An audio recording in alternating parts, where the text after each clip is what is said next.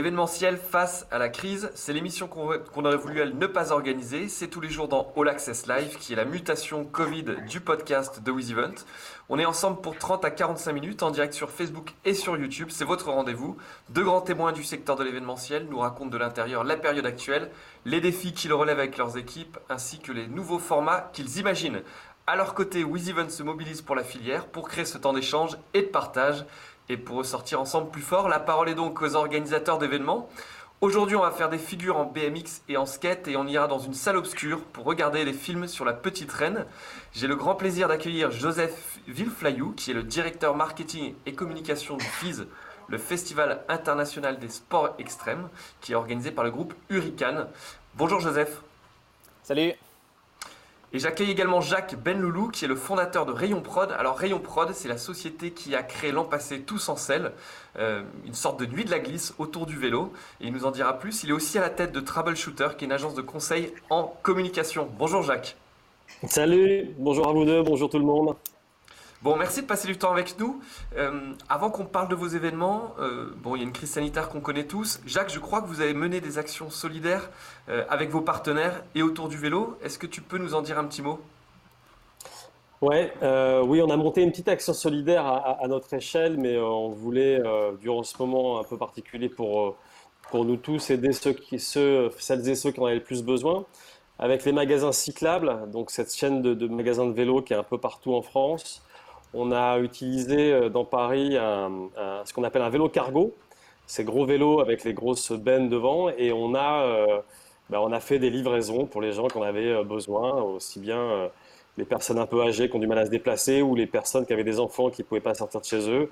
On allait leur chercher leurs courses, leurs médicaments, mais on a aussi livré des apéros, des bouteilles de vin et, des masques. voilà, ça a été un petit peu notre façon à nous de dire dans ce moment un peu compliqué, le, vélo, c'est un super moyen de, répondre à plein de questions. Et, euh, et puis aussi bah, d'être d'être en phase avec notre ADN qui est euh, la proximité, euh, la solidarité, l'échange entre, entre nous tous. Super, belle initiative. Joseph, maintenant parlons du, du FIS. Est-ce que si je dis que le FIS, c'est les X Games en Europe, est-ce que je suis dans le vrai ou est-ce que tu peux nous présenter l'événement? Alors, on, ouais, bien sûr. Alors, le, le, euh, c'est véritablement le plus gros rassemblement de sport urbain euh, au monde. Euh, aujourd'hui, on rassemble 600 000 personnes à Montpellier, plus d'un million cent mille personnes chaque année sur la tournée internationale. On a démarré ici à Montpellier il y a plus de 20 ans. on allait attaquer cette année la 24e édition. Euh, et donc voilà, c'est véritablement une grande fête à la différence des X Games, hein, qui est un show, euh, qui, est, un très beau show télé. Aujourd'hui, nous on a développé véritablement un événement, euh, un événement qui rassemble beaucoup de monde sur le terrain, qui est ouvert à tous les athlètes de l'ensemble des sports urbains, pro, amateurs, hommes, femmes. et voilà. Depuis 2014, on a donc étendu le projet à l'international avec cette année. Et d'ailleurs, depuis le début de l'année, on a déjà reporté une étape en Chine, une étape au Japon. Euh, qu'on espère, et on croise les doigts, faire d'ici la fin de l'année, euh, mais la visibilité est encore un petit peu euh, trouble. On va en parler, c'est intéressant justement qu'il y ait cette étape en Chine. J'ai lu en préparant l'émission le troisième événement sportif gratuit en France, derrière le Tour de France et le Vendée Globe. Voilà, c'est-à-dire qu'aujourd'hui, avec 600 000 personnes chaque année ici à Montpellier, le FIS est le troisième événement sportif, en effet, après le Tour de France et le Vendée Globe. Alors on a, euh, au travers de ces sports, toujours un petit peu souffert d'un déficit de notoriété, mais les choses accélèrent, et notamment elles accélèrent parce que bah, ces sports devaient faire leur rentrée cet été à Tokyo euh, avec le BMX et le skateboard. Ça sera le cas euh, en 2021. ça sera le cas à Paris en 2024 et ça sera une merveilleuse vitrine finalement pour ces disciplines. Donc, donc les choses, voilà, les lignes, bougent et le FIS s'inscrit un petit peu dans cette tendance voilà, pour, pour, pour, pour le développement de ces disciplines. Merci. Jacques, tu peux nous dire un mot sur Tous en selle? J'ai dit que c'était la nuit de la glisse version vélo. Je suis dedans, je suis. Ouais, j'aime bien, hein, ça me va. Hein. Moi, j'aime bien la nuit de la glisse. Hein. C'est un beau, euh, un bon comparatif. Ouais, Tous en selle, c'est le. Alors, c'est nous, on est, on est plus récent euh, que le FIS. Et d'ailleurs, j'adore le, le, FIS. J'y suis déjà passé. Je trouve que c'est un super événement. Et moi, je suis un fan de glisse et de tous ces sports. Donc, vraiment, bravo pour tout ce que vous faites. C'est génial. Euh, et je suis sûr qu'avec l'arrivée de ces disciplines au, sein des JO, vous allez continuer à, prendre en notoriété. Euh, J'ai aucun doute là-dessus. Euh, d'ailleurs, il y a du vélo, il y a du, BMX. Et, pour faire le pont, Tous en selle, c'est le premier festival dédié au vélo sur grand écran. C'est-à-dire que durant une soirée, on projette pendant deux ou trois heures des films sur le vélo. Donc aussi bien l'indoor que l'outdoor, le BMX, le cyclisme sur route, la compétition, le vélo féminin, masculin, les grands espaces, le vélo à travers les âges, etc. On a lancé la première édition l'année dernière au Grand Rex au mois de septembre. Euh, ça a très bien marché. On a eu 2000 spectateurs euh, euh, sur cette première édition. C'est sur une seule journée? Ouais, c'est une soirée. On, avait lancé, quand on a lancé l'événement, on s'est dit on se teste sur une soirée. Ça a super bien marché. Et du coup, on s'est dit partons en région très rapidement. Donc on, avait préparé une tournée qui devait partir, qui devait commencer au mois d'avril. On va en parler après, donc qui a été reporté. Et donc voilà, au sein de ce festival, puisqu'on l'appelle festival, pour nous c'est un festival, on projette des films et il y a aussi des moments euh, euh, assez exceptionnels. On avait une masterclass entre Bernard Hinault euh, et Bichente Lizarazu, donc deux, grands sportifs et deux amoureux du vélo, même si on identifie plus Bichente sur le football, mais c'est devenu ces dernières années un véritable fan et un super pratiquant de vélo. voilà, et ces films viennent du monde entier, donc on a des films français, australiens, américains. Ils font entre 6 minutes et 30 minutes. Et voilà, quand on aime le vélo, quand on a envie de découvrir le vélo, c'est un super moment euh, de partage entre toutes les communautés vélo euh, face euh, devant l'écran du Grand Rex, qui est le plus grand écran d'Europe, donc c'est assez dingue. Et voilà, on était en phase de, partir sur les routes de France avant que ce Covid vienne perturber nos plans. On va en parler. Du coup, en parlant du Covid, en ayant une, étape en Chine, euh, j'imagine, Joseph, que vous avez été tout de suite euh, sur le qui-vive et impacté euh, presque même avant la France? Alors, on a été impacté avant la France puisqu'on devait démarrer cette année la tournée en Chine début, début mai justement. et donc, c'est vrai que ça a été. on a eu les premiers échos finalement assez tôt, des difficultés qu'on allait pouvoir rencontrer là-bas sur le terrain. Maintenant, c'était très difficile pour nous de se projeter. On était très loin d'imaginer qu'on prendrait euh, voilà, le, retour, enfin, la même situation ici en Europe. On a été comme tous, je pense, très surpris, malgré nos équipes qui nous alertaient. Euh, et dès le mois de février, finalement, on sentait que quelque chose se tramait. Mais euh, je dirais qu'on n'a pas pu véritablement anticiper. On a subi un peu comme tout le monde la situation. Et la, prochaine date, parce que je crois qu'il y a plusieurs dates en Chine, la prochaine date est à quel moment? Et ça vous paraît tenable par rapport à l'évolution de la situation là-bas? Alors pour l'instant, en effet, on maintient une date début novembre. Donc là, la prochaine date euh, internationale euh, de la tournée en, physique, elle sera, euh, elle sera début novembre à Chengdu. On a décalé aussi sur l'international une date au Japon. Qui devrait avoir lieu fin novembre. Maintenant, il y a encore beaucoup, voilà, il y a encore beaucoup d'interrogations. ce qu'on pensait être possible il y a encore quelques semaines, hein, finalement, ne l'est plus aujourd'hui. Ce qui s'est rendu compte et ce qu'on a appris aussi pendant cette période, c'est que tout allait, très, vite. Il fallait vraiment être réactif, prendre des décisions vite. Euh, j'en parlerai un petit peu sur, sur les plans qui nous ont euh, un peu permis de rebondir. Mais euh, voilà, à ce stade, on maintient encore et on espère encore, une, on va dire, quelques projets physiques à l'international, mais en, prévoyant évidemment des, plans, des plans B. Tu parlais de on parlait de la Chine, je crois que sur le. Et puis tu parlais des JO tout à l'heure. Euh, dans votre modèle, au-delà de la production de ces, événements, euh, j'ai cru comprendre que le matériel, ce que vous appelez les parcs, qui est utilisé pour, euh, pour ces démonstrations et ces shows, vous commencez à le louer et notamment il devait équiper les JO de Tokyo, si je ne dis pas de bêtises? Bah, nos équipes étaient, euh, nos équipes hein, étaient euh, au mois de mars, quand la, alors je sais plus si c'était au mois de mars ou d'avril, quand l'annulation euh, des Jeux est tombée, nos équipes étaient en train de terminer le montage du, du BMX Park Freestyle en effet à Tokyo. parmi nos activités, j'ai parlé du FIS quand je me suis présenté, mais on, est, on fait en effet beaucoup d'autres activités, dont la fabrication d'infrastructures et de skateparks. Donc on a été aussi impacté sur ce volet infrastructure. Maintenant, je pense que infrastructures événementiel C'est uniquement ou c'est aussi des infrastructures en dur qu'on peut retrouver à l'année dans, différentes collectivités? Non, c'est exactement, c'est les deux. C'est-à-dire qu'on équipe tous nos événements et puis on équipe aussi des collectivités en dur au travers des, de, skateparks et de pump track. Voilà, donc là, c'est des, des, collectivités qu'on équipe. Euh, et là, euh, heureusement, l'activité se maintient et on a, euh, on a des projets qui étaient déjà signés avant la, avant la crise, qu'on continue de, déployer. Donc de ce côté-là, on est, on est plutôt confiant. Jacques, la tournée devait avoir lieu en avril. Je crois que 5 villes en France avec cette date au Grand Rex euh, en apothéose. Elle est décalée à quand? Et est-ce que des, dépenses avaient déjà été engagées sur avril ou au contraire vous étiez euh, relativement euh, prudent? Bah, alors oui, il y avait, une petite dizaine de dates en, région. ça devait commencer à Vichy au mois d'avril et puis glisser jusqu'à septembre. Septembre, octobre. Alors les, premières dates sur avril, mai, juin, elles n'ont pas été annulées, elles sont reportées. Mais on ne sait pas à quand, puisque, bah, comme vous le savez, les cinémas sont, sont fermés pour le moment et on ne sait pas encore à quel moment ça va rouvrir. Euh, la date du Grand Rex, elle est maintenue puisque c'est au mois de novembre. C'est encore loin. Euh, pour l'instant, on n'y a pas, on n'y a pas touché. Euh, voilà, donc pour nous, c'est, pour l'instant, il n'y a, a, pas d'annulation et il n'y en aura pas de toute façon parce qu'on peut, on peut glisser comme ça pendant des mois et des mois les dates. Euh, les frais engagés, bah, ils n'étaient pas très lourds, c'était des, des acomptes sur les salles, donc euh, ce c'est pas, pas énorme. Et la communication, les frais de communication, on allait les lancer, euh, on allait lancer toute la com mi-mars. Donc on a retenu toutes nos affiches, toutes nos, toutes nos, bah, toutes nos, nos, bandeaux web, et, etc. Donc pour l'instant, il n'y a pas de grosse sortie.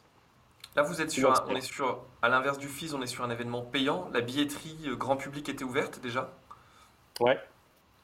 Elle était ouverte sur, plusieurs dates, ouais, bien sûr. Ok. Et du coup, le, principe, c'est que vous reportez les billets sur l'édition prochaine. Est-ce que le public est compréhensif? Ouais, complètement. Tous les gens qui avaient déjà acheté des billets ont été contactés. Euh, euh, il n'y a pas de demande de remboursement euh, puisqu'on leur dit qu'on fait glisser les dates à une date ultérieure, voilà, une période ultérieure. Donc il n'y a, pas de, problème là-dessus. Le Grand Rex, on avait déjà vendu pas mal de, places.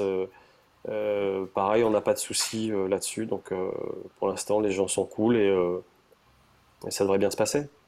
On est sur deux événements très communautaires. Euh, j'ai cru comprendre que vous aviez fait le choix avec Tous en Sel d'animer au maximum cette communauté pendant cette période un peu, trouble.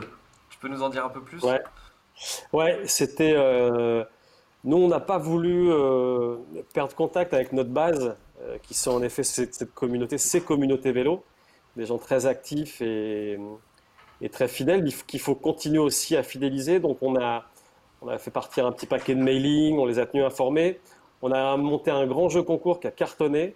on a proposé euh, de, gagner à vie euh, ces places pour tous en selle. Et, euh, le, jeu concours a bien marché. Il fallait juste envoyer une photo, de son vélo en confinement, la, plus originale possible. Et, ça a cartonné. On a reçu plein de photos.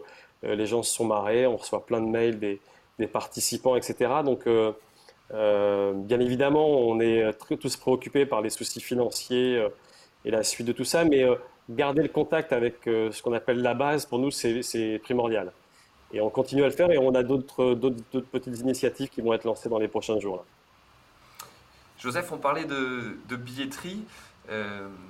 pour vous, c'est une problématique en moins à gérer. C'est un choix qui a été fait dès le début d'être sur de la gratuité. Et, c'est quelque chose qui est figé dans votre ADN ou qui pourrait évoluer dans le futur?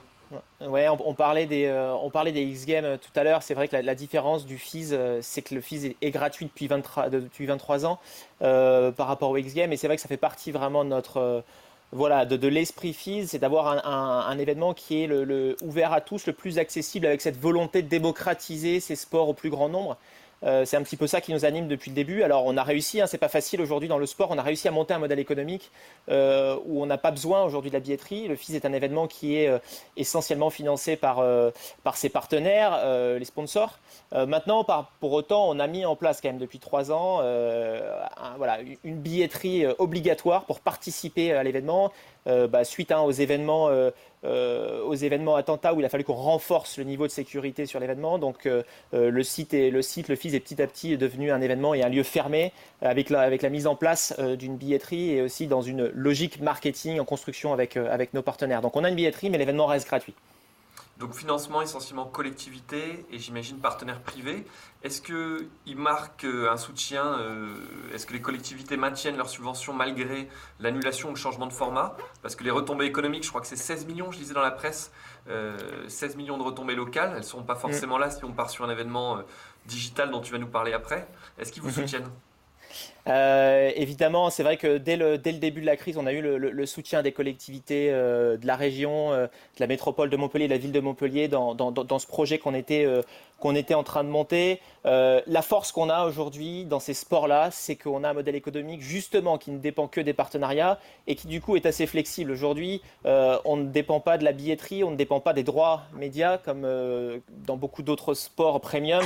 Euh, alors euh, certes, on n'a pas les mêmes budgets, mais finalement, ça a été là et c'est actuellement finalement une force puisque ça nous permet d'être euh, d'être très flexible dans ce modèle très innovant, dans le modèle qu'on a imaginé.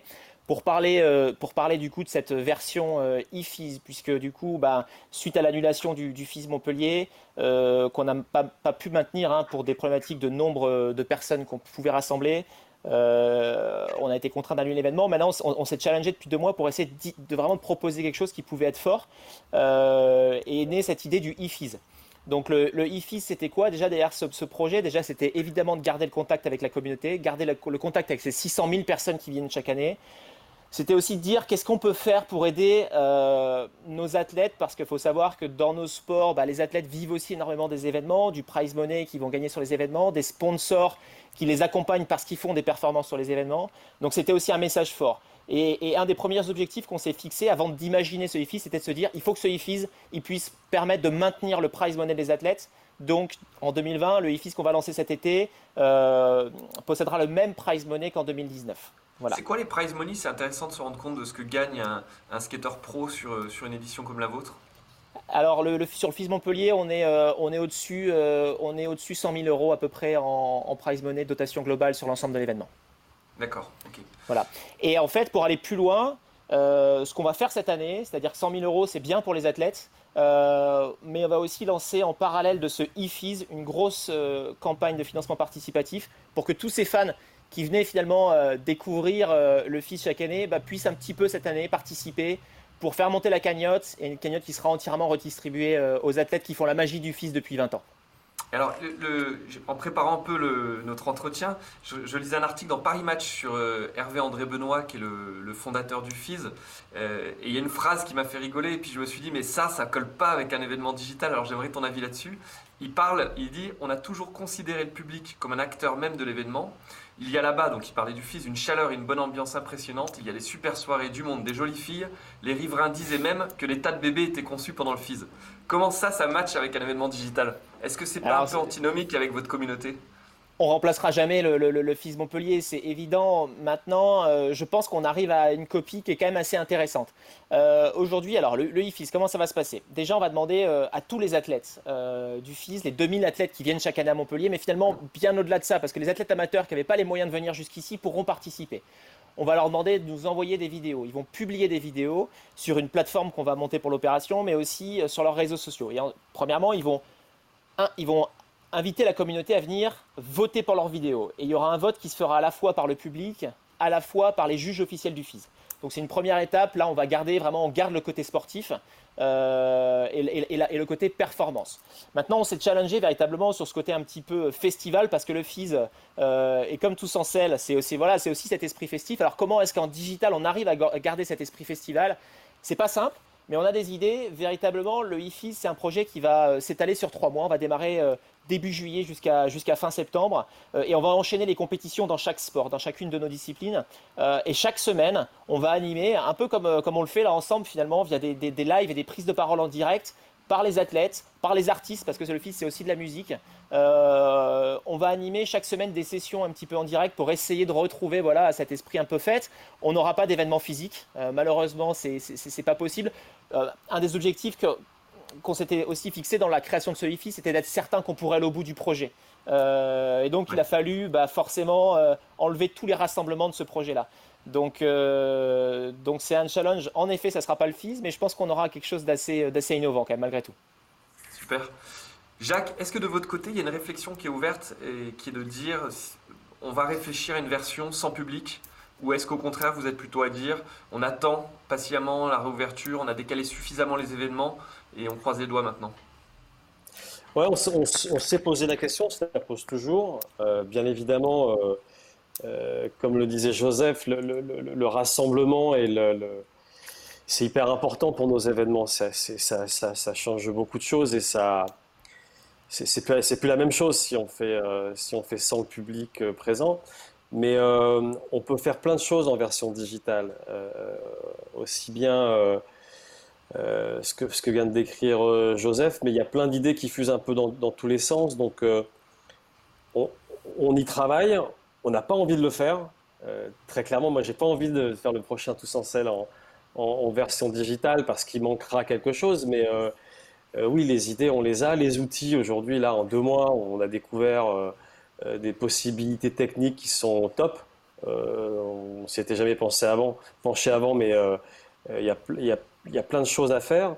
Mais ce n'est pas l'envie du moment. Moi, je préfère me projeter sur novembre et essayer déjà de me dire, bon, distanciation, comment on peut faire, comment on va pouvoir trouver des solutions et, je pense qu'on peut en trouver plein. Euh, mais pour l'instant, euh, voilà, on, conserve, on, conserve l'envie de le faire euh, en live.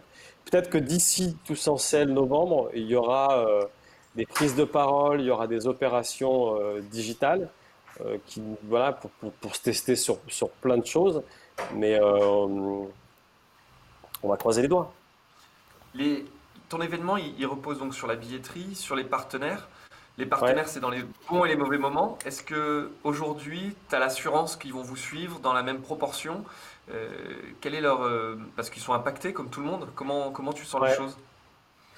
Ça, c'est un sujet hyper intéressant parce que moi, préalablement, avant de lancer ces sociétés, j'ai dirigé pendant euh, pendant 15 ans la direction des partenariats de, la radio RTL. Donc, c'est vraiment un sujet que, j'adore et que je continue à pratiquer. Bien entendu, euh, les partenaires euh, doivent être là dans les bons et les mauvais moments, euh, mais on ne peut pas non plus exiger d'une collectivité ou d'une marque de vélo ou d'une enseigne bancaire ou autre de, dire bah, vous avez signé pourtant il faut, il faut, nous, il faut les verser. quoi. C'est vraiment du cas par cas, mais c'est aussi dans ces moments-là qu'on écrit des histoires. Nous, on a un événement relativement jeune. Euh, on a des super partenaires depuis le départ, euh, des, belles marques, des, belles enseignes, euh, etc. voilà. Donc, ce que je leur dis, c'est on, a, tous un moment un peu délicat à passer. trouvons les solutions en fonction des problématiques de chacun pour continuer à, à, travailler ensemble, à être partenaires. Surtout que nous, on est sur une thématique qui est le vélo. Et, vous avez dû le voir euh, on parle beaucoup vélo en ce moment. Déjà, on en parlait beaucoup ces dernières années, mais là, on en parle énormément. Donc, c'est un sujet qui est hyper porteur, qui va continuer à l'être. Et moi, le message que je passe à tous mes partenaires, c'est euh, décrochez pas, hein, parce que si vous décrochez, je sais qu'il y a d'autres euh, marques de votre univers euh, professionnel qui vont nous rejoindre, donc qui nous ont déjà appelés parce que tout sans celle, c'est un super vecteur de, de, communication quand on a des initiatives ou quand on veut se positionner sur, sur ce sport ou cette discipline. Joseph, sur le, sur le FIS, les, partenaires privés suivent aussi, notamment sur cette version digitale. Ils renforcent leur soutien. Comment, comment ils jouent le jeu? Alors, euh, je partage vraiment ce que, ce, que tu, ce que tu disais, Jacques. Alors, on a, de la même manière initié les discussions avec tous nos, partenaires. Euh, alors, on n'a pas que des, on n'a pas que des gros, euh, des gros partenaires et des multinationales qui ont la capacité de nous suivre à 100% dans cette opération. Il y, a, forcément une remise en question de beaucoup de budget. maintenant, le projet a été très bien euh, perçu. On est dans une dynamique, c'est ce que je disais tout à l'heure aussi sur nos sports et avec Paris en ligne de mire qui, est très favorable. Donc d'un point de vue global, euh, c'est assez positif. Voilà, on a aussi d'autres partenaires pour qui c'est euh, difficile, c'est tout aussi difficile que nous. Donc, on s'adapte, on essaye de trouver des, solutions et on est sur le point voilà, d'embarquer un peu tout le monde. On sera évidemment pas sur les budgets sur lesquels on, était dans une version du fils classique, mais on, a, on a un projet qui va vraiment permettre de garder le lien avec la communauté, de, soutenir euh, les athlètes, de passer véritablement voilà, cette, cette période un peu difficile pour revenir plus fort en 2021. On parle de, partenaires financiers, je crois qu'il y a aussi des partenaires techniques, parce que si j'ai bien compris, euh, Webedia est impliqué avec vous sur cette partie euh, digitale, en tout cas va amener cette expertise alors, on avait en effet signé en début d'année un partenariat avec, euh, avec euh, le groupe euh, média Webedia dans, qui nous accompagnait justement dans la, dans la force commerciale et dans la commercialisation de, de, nos packs de partenariat. Euh, on, venait de démarrer hein, notre, notre travail hein, ensemble, donc donc c'est sûr que bah, voilà, c'est, ça remet un petit peu en cause les démarches qu'on avait initiées. Pour autant, bah, cette association avec le groupe Webedia, qui est un acteur très puissant dans le digital, nous a permis aussi de trouver des solutions assez rapidement sur ce IFIS. Et, et, on collabore et on travaille ensemble pour faire de ce IFIS vraiment un, succès médiatique. Ouais, tout à fait. Parfait. Euh, tu disais, Jacques, tout à l'heure, sur le, euh, on en parlait du, vélo, euh, de la tendance green, et ça c'était un peu de mes questions parce que les organisateurs qui nous écoutent, ils ont envie de, ils ont besoin d'optimisme. toi, finalement, ça peut être une opportunité parce que tu es sur un secteur qui devrait être porteur. Est-ce qu'il y a d'autres points positifs que, vous avez perçus? Une solidarité tu, tu, Est-ce que vous échangez avec d'autres festivals de films, de documentaires comme le vôtre? Est-ce qu'il y a des interactions comme ça qui sont créées dans cette période? Alors déjà sur, la partie green, euh, oui c'est vrai que comme tu le dis, le vélo euh, amène plein de choses et amène plein de solutions et, ben, on a amené à tout le monde. J'étais hier dans Paris quand je suis allé rendre ce vélo cargo euh, au magasin cyclable. J'ai traversé Paris depuis Courbevoie et j'ai pris la rue de Rivoli en vélo qui est complètement fermée à la circulation automobile.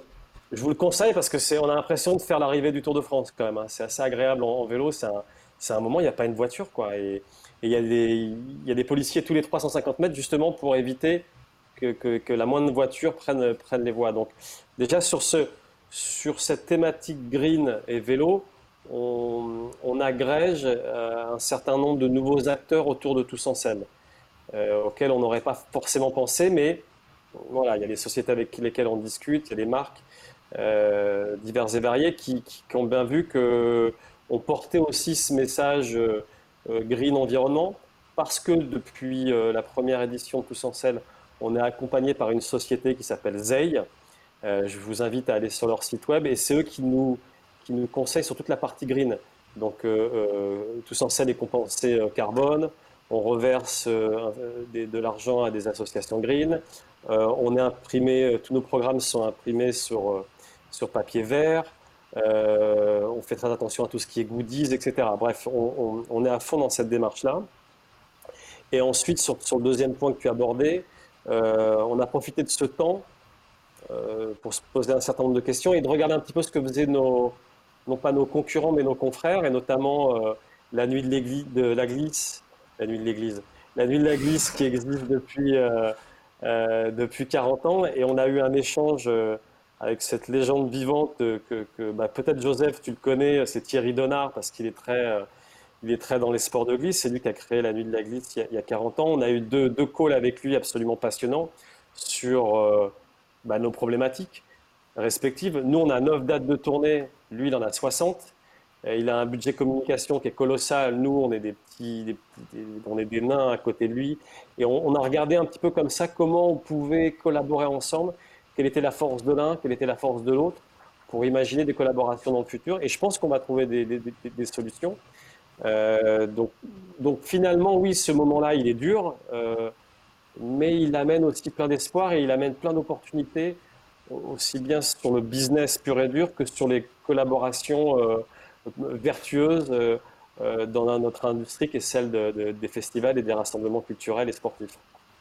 Joseph, il y a les mêmes le même sentiment pour le FIS avec une, solidarité avec, euh, tu, tout à l'heure tu évoquais les, euh, les, sportifs, avec cette communauté? Est-ce qu'il y a des, choses quand même très positives qui sortent de tout ça? Ouais, ça me faisait penser, ça me faisait penser vraiment euh, un petit peu aussi à quelques, à quelques scénarios que je, vis un peu en ce moment. Nous, on a un gros challenge là sur, sur le IFIS qui est de développer une solution technique et un outil qui va permettre justement à tous ces participants de, de, publier leurs vidéos et puis à, à tous ces fans de venir, euh, de venir voter. Donc on, a vraiment un, défi, un enjeu technologique derrière tout ça pour que ça soit euh, mis en ligne très rapidement. Et c'est vrai que vraiment là-dessus, sur tous nos prestataires et toutes nos agences avec qui on travaille euh, toute l'année, il y a eu une réactivité énorme, une application sans compter. Donc donc c'est clairement des, des, des, des choses qu'on ne vivait pas avant. Donc c'est voilà, il y, a, du positif, c'est dur. mais il y, a des choses, il y a des choses assez inattendues qui, qui se produisent, tout à fait tous les ce qu'on aime finalement, c'est quand même l'événementiel. C'est les gens qui se rencontrent et, euh, la réalité physique de tout ça. vous avez des événements qui arrivent à partir de, septembre, je crois, pour Jacques, et puis, et puis novembre pour Joseph. Est-ce que sur ces événements physiques, vous travaillez déjà sur les mesures à mettre en place? Est-ce que vous réfléchissez par exemple, Jacques, sur les cinémas, avoir un siège sur deux? Joseph, est-ce qu'il il y a des réflexions sur euh, l'accueil du public? Euh, Est-ce qu'on va continuer la palpation? Tu parlais de sécurité tout à l'heure. Est-ce qu'on va continuer à palper les gens? Ou est-ce qu'au contraire, pour des raisons sanitaires, comment vous voyez les choses là-dessus? Jacques, peut-être de ton côté? Alors, c'est un vrai sujet en effet, sur lequel moi aujourd'hui je suis un petit peu désarmé. Pour la, raison suivante, c'est que les salles de cinéma, moi je ne je, je suis pas chez moi, je suis dans les cinémas. Et aujourd'hui, les cinémas sont complètement fermés. Et moi, je suis totalement tributaire de leur, euh, des, règles qui vont être mises en place. Il y a le, next step, c'est le 2 juin. Le gouvernement dira euh, si euh, les cafés, les restaurants, les bars, les théâtres et les cinémas pourront rouvrir et dans quelles conditions? Et derrière l'industrie du cinéma, si j'ai bien compris les derniers messages que j'ai eu dernièrement, les, les, complexes, etc., disent nous, il nous faut quatre semaines il nous faut quatre semaines pour redémarrer, pour relancer l'activité. C'est-à-dire se mettre d'accord avec les distributeurs de films, recevoir les films, etc. Et puis mettre en place toute la chaîne sanitaire au sein des cinémas. Aujourd'hui, je ne sais pas ce qui va se passer. Est-ce que c'est un siège sur deux, un siège sur quatre? Et en fonction de ça, est-ce que les cinémas rouvrent? Parce qu'un siège sur deux ou sur quatre, vous voyez les recettes euh, divisées par quatre, euh, est-ce que, le business model des cinémas tient avec, euh, avec ce système-là? Euh, Ça, c'est la première chose. Est-ce que les distributeurs de films vont vouloir mettre leurs films dans des salles avec, pareil, un, retour sur investissement quatre fois moins que celui espéré au départ Donc, moi, je suis tributaire de ça. Je ne sais pas du tout comment ça va se passer. Ce que je sais, c'est que je me plierai bien évidemment à, toutes ces règles, mais j'ai peu de visibilité euh, pour le moment. De ton côté, Joseph, vous réfléchissez déjà, notamment sur la Chine. Est-ce que peut-être que la Chine est en avance là-dessus, en, donnant déjà les consignes sanitaires ou des choses comme ça? Non, on n'a pas encore on n'a pas encore d'informations euh, et on est totalement, tout à fait. Hein, je, rejoins ce que tu dis, Jacques. On est totalement tributaire finalement de, des normes, des normes de chaque gouvernement qui ne seront pas forcément les mêmes en Chine euh, qu'au Japon. Euh, donc pour l'instant, euh, c'est très difficile pour nous de se, projeter. Euh, notre étape de Chengdu l'année dernière, c'était 250 000 personnes. Hiroshima, c'était 100, 000 personnes, un peu plus de 100 000, personnes. non, on n'a pas de solution, on n'a pas de solution magique. Et aujourd'hui, justement, ce modèle FIS sur le terrain, il tient par ses spectateurs. On avait étudié avant d'imaginer ce IFIS. Euh, ce, ce, FIS totalement digital. On a évidemment étudié euh, un projet de FIS à huis clos, sans public, sans spectateurs.